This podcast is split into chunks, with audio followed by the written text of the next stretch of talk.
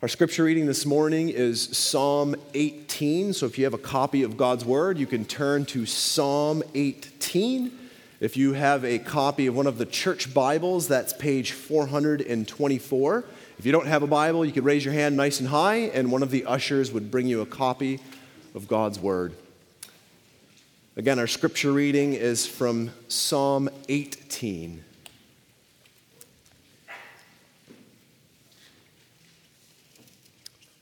Psalm 18. This is what Holy Scripture says. To the choir master, the Psalm of David, the servant of the Lord, who addressed the words of this song to the Lord on the day when the Lord delivered him from the hand of all his enemies and from the hand of Saul. He said, I love you, O Lord, my strength. The Lord is my rock and my fortress and my deliverer my God, my rock in whom I take refuge, my shield and the horn of my salvation, my stronghold. I call upon the Lord who is worthy to be praised, and I am saved from my enemies. The cords of death encompassed me. The torrents of destruction assailed me. The cords of Sheol entangled me. The snares of death confronted me. In my, my distress, I called upon the Lord. To my God, I cried for help. From his temple, he heard my voice, and my cry to him reached his ears. Then the earth reeled and rocked. The foundations also of the mountains trembled and quaked because he was angry. Smoke went up from his nostrils, and devouring fire from his mouth. Glowing coals flamed forth from him. He bowed the heavens and came down. Thick darkness was under his feet. He rode on a cherub and flew. He came swiftly on the wings of the wind. He made darkness his covering, his canopy around him, thick clouds dark with water. Out of the brightness before him, hailstones and coals of fire broke through his clouds. The Lord also thundered in the heavens, and the Most High uttered his voice hailstones and coals of fire. And he set out his arrows and scattered them. He flashed forth lightnings and routed them. Then the channels of the sea were seen, and the foundations of the world were laid bare at your rebuke, O Lord, at the blast of the breath of your nostrils. He sent from on high, he took me, he drew me out of many waters. He rescued me from my strong enemy and from those who hated me for they were too mighty for me. They confronted me in the day of my calamity, but the Lord was my support. He brought me out into a broad place. He rescued me because he delighted in me. The Lord dealt with me according to my righteousness. According to the cleanness of my hands, he rewarded me. For I have kept the ways of the Lord and have not wickedly departed from my God. For all his rules were before me and his statutes I did not put away from me. I was blameless before him, and I kept myself from my guilt. So the Lord has rewarded me according to my righteousness, according to the cleanness of my hands in his sight. With the merciful, you show yourself merciful. With the blameless man, you show yourself blameless. With the purified, you show yourself pure. And with the crooked, you make your way seem torturous. For you save a humble people, but the haughty eyes you bring down. For it is you who light my lamp. The Lord my God lightens my darkness. For by you I can run against a troop, and by my God I can leap over a wall. This is God. His way is perfect. The word of the Lord proves true. He is a shield for all those who take refuge in him. For who is God? but the Lord. And who is a rock except our God? The God who equipped me with strength and made my way blameless. He made my feet like the feet of a deer and set me on and set me secure on the heights. He trains my hands for war so that my arms can bend a bow of bronze. You have given me the shield of your salvation, and your right hand supported me, and your gentleness made me great. You gave a wide place for my steps under me, and my feet did not slip. I pursued my enemies and overtook them and did not turn back till they were consumed. I thrust them through so that they were not able to rise. They fell under my feet. For you equipped me with strength for the battle. You made those who rise against me sink under me. You made my enemies turn their backs to me, and those who hated me I destroyed. They cried for help, but there was none to save. They cried to the Lord, but he did not answer them. I beat them fine as dust before the wind. I cast them out like the mire of the streets. You delivered me from the strife. You delivered me from strife with the people. You'd made me the head of the nations. People whom I had not known served me. As soon as they heard of me, they obeyed me. Foreigners came cringing to me. Foreigners lost heart and came trembling out of their fortresses. The Lord lives. And blessed be my rock, and exalted be the God of my salvation, the God who gave me vengeance and subdued peoples under me, who rescued me from my enemies. Yes, you exalted me above those who rose against me. You delivered me from the man of violence. For this I will praise you, O Lord, among the nations, and sing to your name. Great salvation he brings to his king, and shows steadfast love to his anointed, to David and his offspring forever. This is the word of the Lord. Thanks be to God.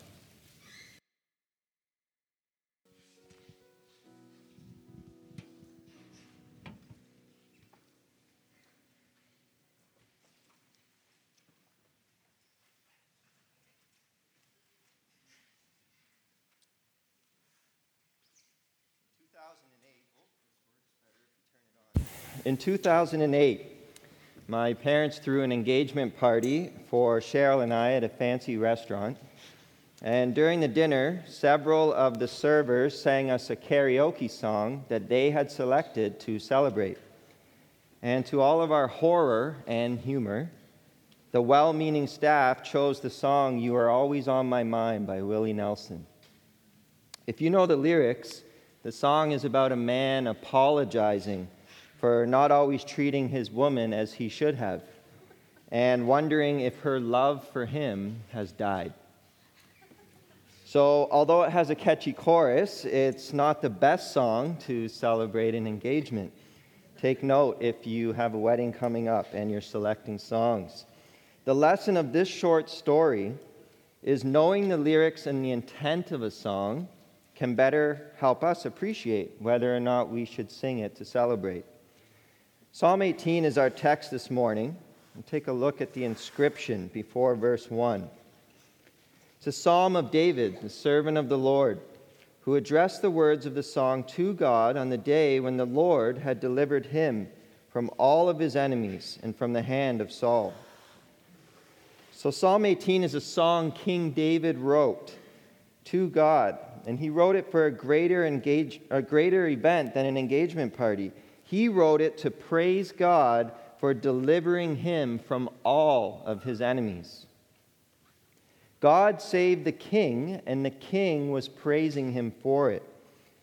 The Israelites could also rejoice in David's song. Because God saved the king of Israel, then he also saved the kingdom of Israel. King David's victory was also their victory. Now, we Christians know from Scripture that God used David's life in a special way to introduce King Jesus to the world centuries later. Jesus proved to be that promised king that came from the family line of David, who would rule forever. So, in a striking parallel to Israel rejoicing in their king's victory, we, the church, can also rejoice in David's song this morning because it points us toward our King's victory. Because God saved our King Jesus from all of his enemies, it follows that he has also saved the kingdom of Jesus Christ from all of our enemies. King Jesus' eternal victory is the church's eternal victory. My goal this morning is to use Psalm 18 to teach you about the benefits that we get from our King's victory. We can rejoice, Christians, that Jesus' victory means our souls are eternally secure, we've been forever rescued from death, and we have great confidence to win our spiritual battles. We have a greater king, a greater victory, and a greater hope to unpack here this morning. The first benefit of our king's eternal victory is that our souls are eternally secure in him. In verse 1, David starts his song in remembrance of God's deliverance from his enemies. The memory causes David to express his heartfelt love to God. He says, I love you, O Lord. David didn't love God because some pastor told him to or because that was his family tradition. David had real reasons to love his God. In verse 1 to 2, David provides eight metaphors that serve as reasons why he loves his God. He says, The Lord is my strength my rock, my fortress, my deliverer, my God, my rock in whom I take refuge, my shield, the horn of my salvation, my stronghold. When he likens God to his strength, he has in mind a helpful strength that's found outside of his own strength and military might. When he likens God to his rock, fortress, refuge, shield, and stronghold, he has in mind the security that God provides him from his enemies. And God was his deliverer and the horn of his salvation. David means to tell us that God is like a divine warrior who is mighty in battle, and he brings us rescue, or we can say salvation, to David from his enemies. So David loved God because God himself was his source of strength security, and salvation. He wrote in Psalm 62 For God alone my soul waits in silence. From him comes my salvation. He alone is my rock and my salvation, my fortress. I will not be greatly shaken. In other words, if you took away all of David's military might, his wealth, and even his kingdom, he could still possess a complete sense of strength, security, and salvation found in God's loving favor and promise to him. But if he had all the military might and wealth the world could offer, but lost God's love and favor, he would have lost all his strength, security, and salvation. Therefore, in verse 3, when David had trials, he called upon the Lord. This word called speaks of frequent calls to God for help in prayer. In David's life, frequent problems meant frequent prayers. How about you? Have you cried out to God for help in your trials? David's song impresses upon all of us here this morning this question Who or what are you trusting in for security in your trials? Look back at the phrase, my rock in whom I take refuge, in verse 2. The Hebrew word for rock is the same word used to describe those big rocky cliffs that David and his men hid inside when Saul and his army were trying to track him down and kill him. You might remember the story. Saul entered the cave where David was, and while Saul was relieving himself, David took a knife and cut off the end of Saul's robe. So when David says, My rock in whom I take refuge, he is recalling the cliffs that he hid in many years prior, and he's using them as a metaphor. He's triumphantly saying, God is my refuge like those giant rocky cliffs I hid in from my enemies years ago. But notice that David is saying God himself was his rock of refuge and not the cliffs. The cliffs provided him with some temporary protection while being pursued from his enemy, Saul. But his enemy was able to get dangerously close to David in that cliff, so close he could reach out and touch him. So David's ultimate refuge was not in the physical realm, but in the spiritual realm. It was in God Himself.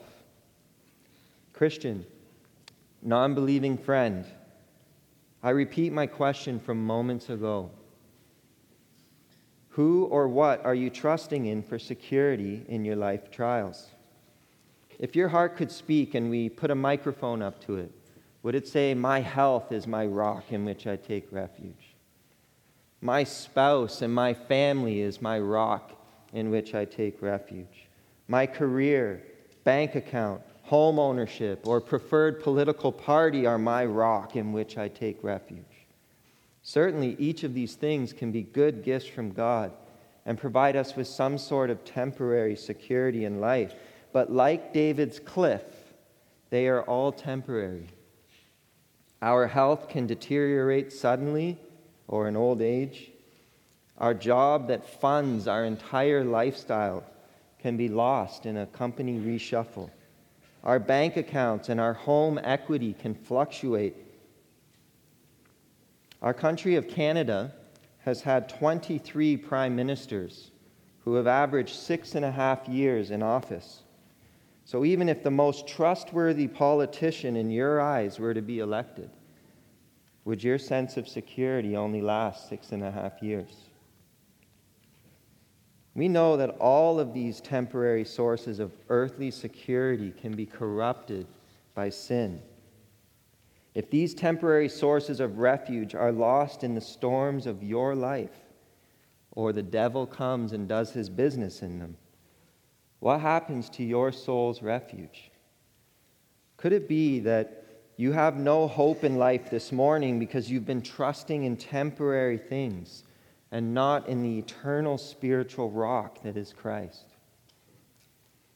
I know these can be uncomfortable questions for us to ponder, but let's face it with sober minds. Every person, place, or thing in this world that we have looked to for lasting security is ultimately temporary. The good news is that David's song offers us greater hope a hope that is found outside of our sinful, broken selves and outside of this sinful, broken world, an eternal hope found in the eternal love of God. I want you to know this love now so your soul can be unshakable in life's trials. Take a quick look at the end of this psalm, verse 49 to 50. David closes the psalm much like he opens it by praising God for deliverance and remembering God's steadfast love toward him. So, this psalm is written within a relationship of ongoing love. Verse 1 tells us the anointed king loved his God, and verse 50 tells us God steadfastly loved the anointed king and his offspring. This is why David says, verse 3 God is worthy to be praised, because when David called out to the God he loved, the God he loved heard his call and answered. When God saved King David, Israel was secure until the next threat arose. David fought more wars after writing this song, and he saw fighting until his dying days. And yet, King Jesus has secured for his kingdom citizens a better victory and a better hope. When Jesus suffered and died on the cross, absorbing the wrath of God in your place and mine, and then rose again from the grave, he created an eternal security for those who entrust their souls to him as their rock of refuge. Christian, listen to this precious promise from Romans 8, and you tell me how secure it makes you feel. Who shall separate us from the love of Christ? Shall tribulation or distress or persecution? or famine or nakedness or danger or sword? No. In all these things, we are more than conquerors through him who loved us. For I am sure that neither death, nor life, nor angels, nor rulers, nor things present, nor things to come, nor powers, nor height, nor depth, nor anything else in all creation will be able to separate us from the love of God in Christ Jesus our Lord. That is soul security, friends. Nothing can separate us from the love of God in Christ Jesus. Not death, not life's trials, not persecution, not any physical ruler, not poverty, not anything going on right now in our culture or anything that is to come on the global scene. Nothing in all of creation can separate you from the mighty fortress of our God's great love in Jesus Christ. Amen? God saved our King. We, his kingdom citizens, are eternally secure from our enemies. Rejoice, Christian. Your soul is secure in the rock that is Jesus Christ forever. Which brings us to verse 4 to 19. And the second benefit King Jesus' victory brings his kingdom citizens.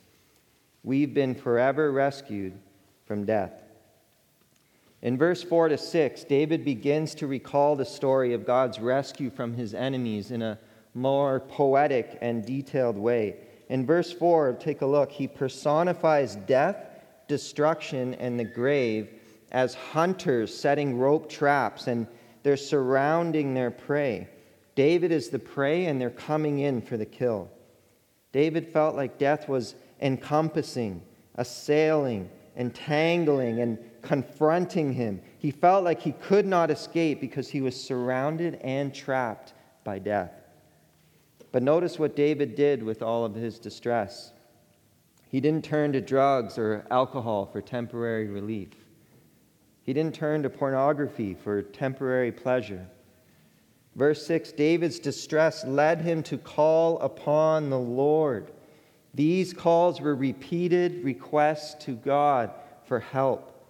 God, from his heavenly temple, heard his cry.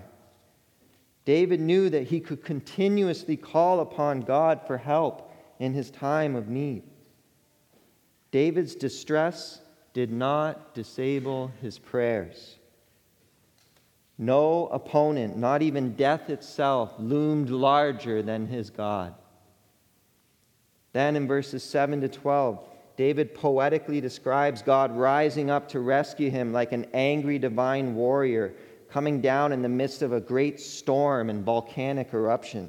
What is clear from David's poetic description is that God was concerned with the distress of his servant and quickly rose to his aid. And his rescue of David is described in verse 13 to 19. Now, up to this point, David has been using water language to describe the overwhelming effect of his enemies. Back in verse 4, he said the effect of his enemies was like being battered by torrents of destruction. A torrent is like a fast moving river that's just crashing into everything in its path. Then in verse 16, he likens his rescue to being pulled out of many waters. These rough waters are a symbol of his enemies, whom David said in verse 17 were too mighty for him to defeat on his own. But he likens God's response to his cries as an even bigger storm than the storm of his enemies. Picture choppy waters in a storm being swallowed by a tsunami. And you'll understand the imagery of David is giving us here. When David cried out to God for rescue from his enemies, the greater storm of God's anger blew away and defeated the smaller storm of David's enemies. David describes God pulling him out of an overwhelming tidal wave of opposition and death, and verse 19, placing him in a broad place where he was safe. And we are told why God rescued David in verse 19. God rescued David because he delighted in David.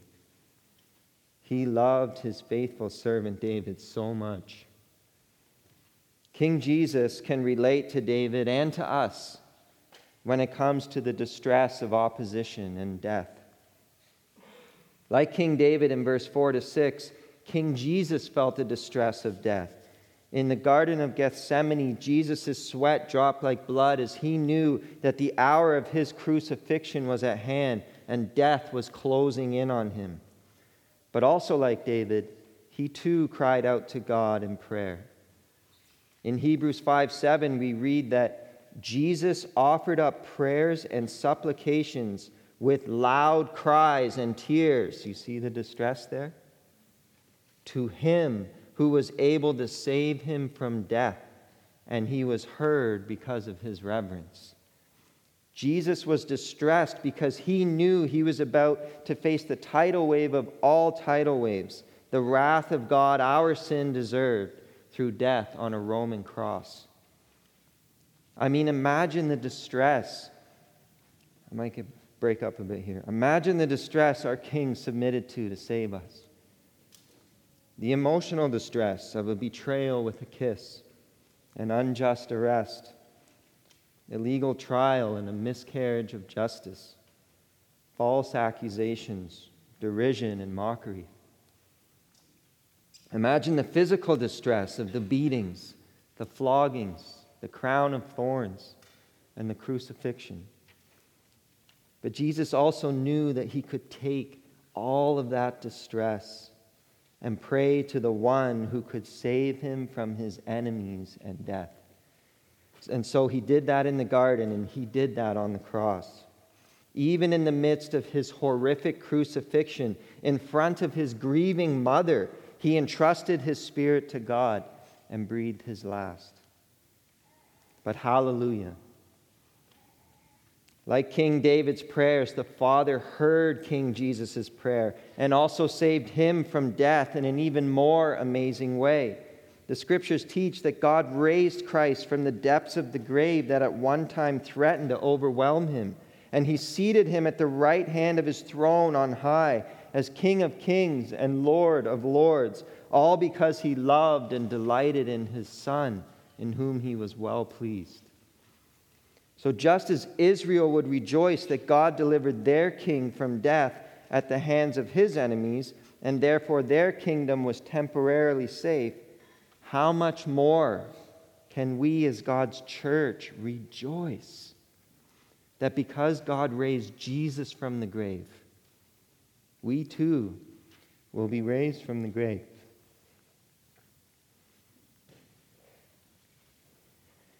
And yet, sometimes we can find ourselves distressed about death and grieving like those who have no hope. If you are distressed about death this morning, can I encourage you to take that distress and bring it to God in prayer like David did? Bring it to God in prayer like Jesus did. Christian, just like David and just like Jesus, God loves you. He hears you and he responds. The resurrection swallows up the distress of death and victory. In May of this year will mark one year since the death of Pastor Tim Keller due to pancreatic cancer. John Piper said that in his final email correspondence with Tim, they were taking great pleasure in the truth of Luke 10:20. Rejoice that your names are written in heaven. His son Michael Keller reported that during his final hours, Tim prayed, I'm thankful for the people who've prayed for me over the years. I'm thankful for my family that loves me. I'm thankful for the time God has given me. But I'm ready to see Jesus. I can't wait to see Jesus. Send me home. Our brother Tim Keller remembered the promises of God in his word, and this turned his initial distress of a looming death into a joyful determination to see Jesus. God saved our King. And as goes the king, so goes the kingdom. Rejoice, Christian, our king has conquered death in our place. We will live with him forever, never to taste death again. Now, as we close in verse 20 to 47, we will see the third benefit we gain is great confidence to win our spiritual battles now. By spiritual battles or spiritual warfare, I'm speaking about resisting temptation to sin and loving those who oppose the gospel ministry we do. The closing section of Psalm 18, as I've divided it up, is 28 verses long. It could be a second sermon on its own. So, for the sake of time, we'll look at David's example of fighting his battles righteously so that we can learn how to fight and how not to fight our spiritual battles. Notice that verse 20 and 24 are similar. These two verses say, The Lord dealt with me according to my righteousness, and rewarded me according to the cleanness of my hands in his sight. Verse 20 and 24 act like hamburger buns around the meat of verse 21 to 23, which describe how David fought. Coach David is teaching us here that God rewards victory to those who fight their battles righteously. The first principle of victorious spiritual warfare David speaks of is consistent obedience. Verse 21, he says he kept the ways of the Lord. These ways could include any commands of God that David would have been aware of. When we are engaged in spiritual warfare, obedience to God is non negotiable if we desire to win that battle. Jesus once taught that everyone who hears these words of mine and does them will be like a wise man who built his house on the rock. And when the storms of life came, that house was able to stand. But the one who heard Jesus' words but didn't do them was like a foolish man who built on sand, and his house didn't survive the storms of life. So let us not be someone who hears God's word in church and then wickedly departs from our God. We are to hear and obey if we are to win our spiritual battles. Then in verse 22, he speaks of a second way to fight victoriously, consistently reading God's word. He states there that all his rules were before him, and his statutes he did not put away from him. David didn't seek the wisdom of the world to fight his spiritual battles. He learned God's will for his life because he was familiar with God's word and he regularly consulted it. And he kept all of God's word before him, not just some of it. He kept it all before him so he could learn to apply it in all of life. Kids,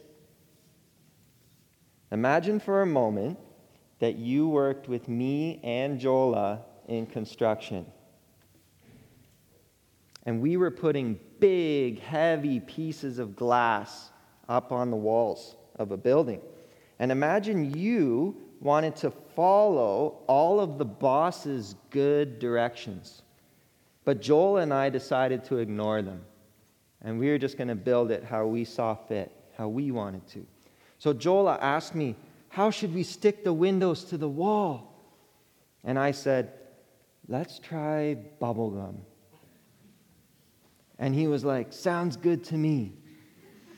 I think you know what would happen, right, kids? All the windows would fall and crash on the ground. Somebody might get hurt.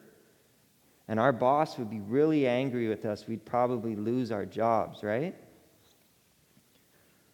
Well, kids, this is what happens when all of us here try to live life by our rules instead of God's rules we can end up ruining our lives and wasting our efforts. The more we know, kids, of how God wants us to live our lives, the better we can build our lives in a way that He designed for us, right?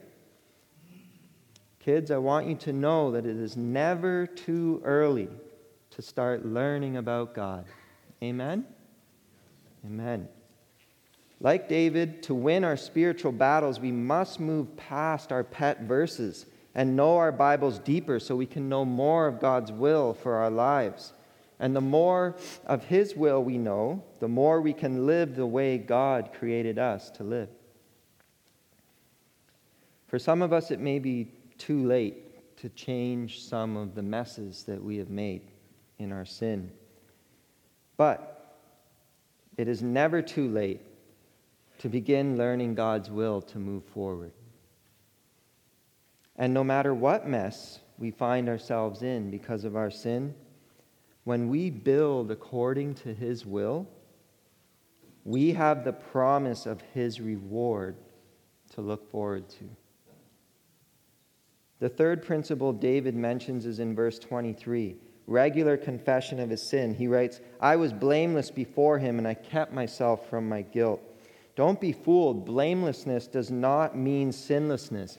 David admitted to being a man guilty of sinning. He wrote in Psalm 25:11, "For your name's sake, O Lord, pardon my guilt, for it is great." And then he put an exclamation mark. And this is why Christians who commit great sins should never throw in the towel and quit fighting. Our God welcomes us to confess our sins. I wonder if you've ever realized that confession of our disobedience to God is in itself an act of obedience to God. David committed some reprehensible sins that may shock some of you. Think adultery with Bathsheba and masterminding the murder of Uriah, her husband, and his loyal soldier to try to cover up the resulting pregnancy. And yet, when David was confronted with his sin, he didn't deny it or lie about it. He cried out in brokenness to God. God disciplined him, but he also forgave him.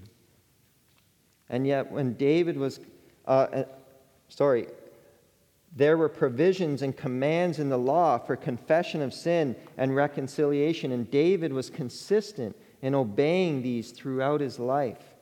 I submit to you that the most godly saints we know are likely the most frequent confessors of their sin. They make it a habit to keep their account short with God. And God rewards those who keep themselves blameless. David ends Psalm 18 joyfully declaring how God brought him victory in his battles. From verse 25 to 29, God's justice combined with David's clean conscience produced within David a confidence to run against an entire troop of soldiers and jump over the walls of an enemy city. He knew his heart was right with God. He knew his God's will and he obeyed it. And so he was confident God would fight for him and fight for him he did. How about you? Are you confident you can win that spiritual battle against lust or your anger, cowardice, or the fear of man? Are you confident that God can rescue you from any opponents of your faith and gospel ministry? Because if you are in Christ, you should be confident confident enough to brandish the sword of the Word of God and run against a troop of temptation and jump over the walls of obstacles to righteousness.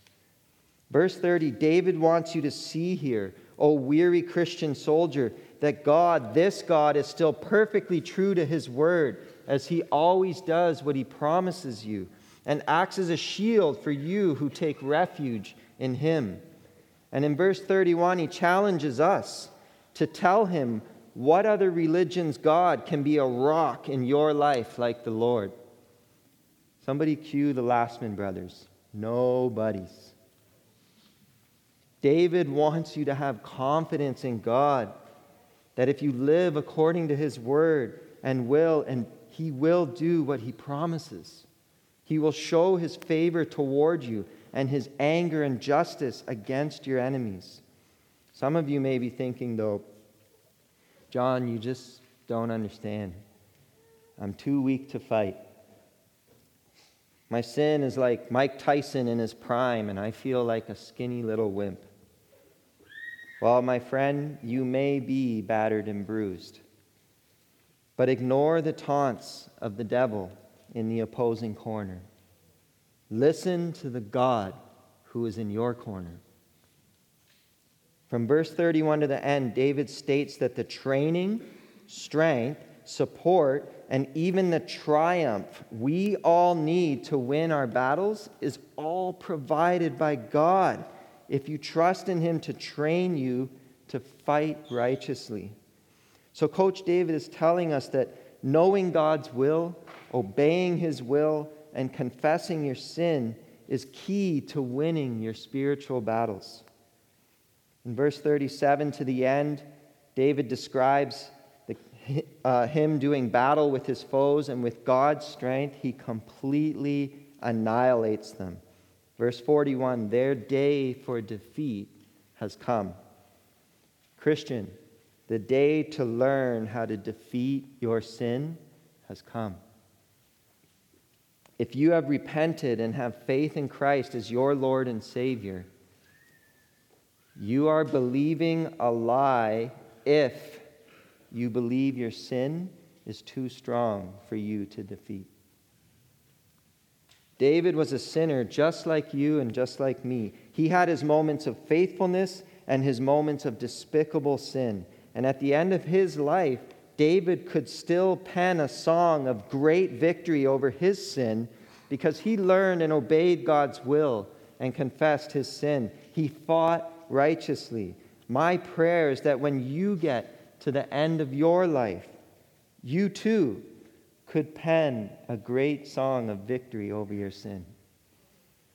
Yet David's faithfulness pales in comparison to our King Jesus, doesn't it? He was, Jesus was perfectly righteous in all he did. His pierced hands were perfectly clean in the sight of his Father, and he perfectly fulfilled all the ways and statutes of the law, even to the point of death on a cross. And so God highly exalted him. God saved our King. Our King won the battle that we couldn't, living a perfectly righteous life. And he did that so he could make us righteous in God's sight by faith. So remember, struggling Christian, that you fight your battles as a soldier of the victorious King. You don't fight to win his love, his love fought to win you.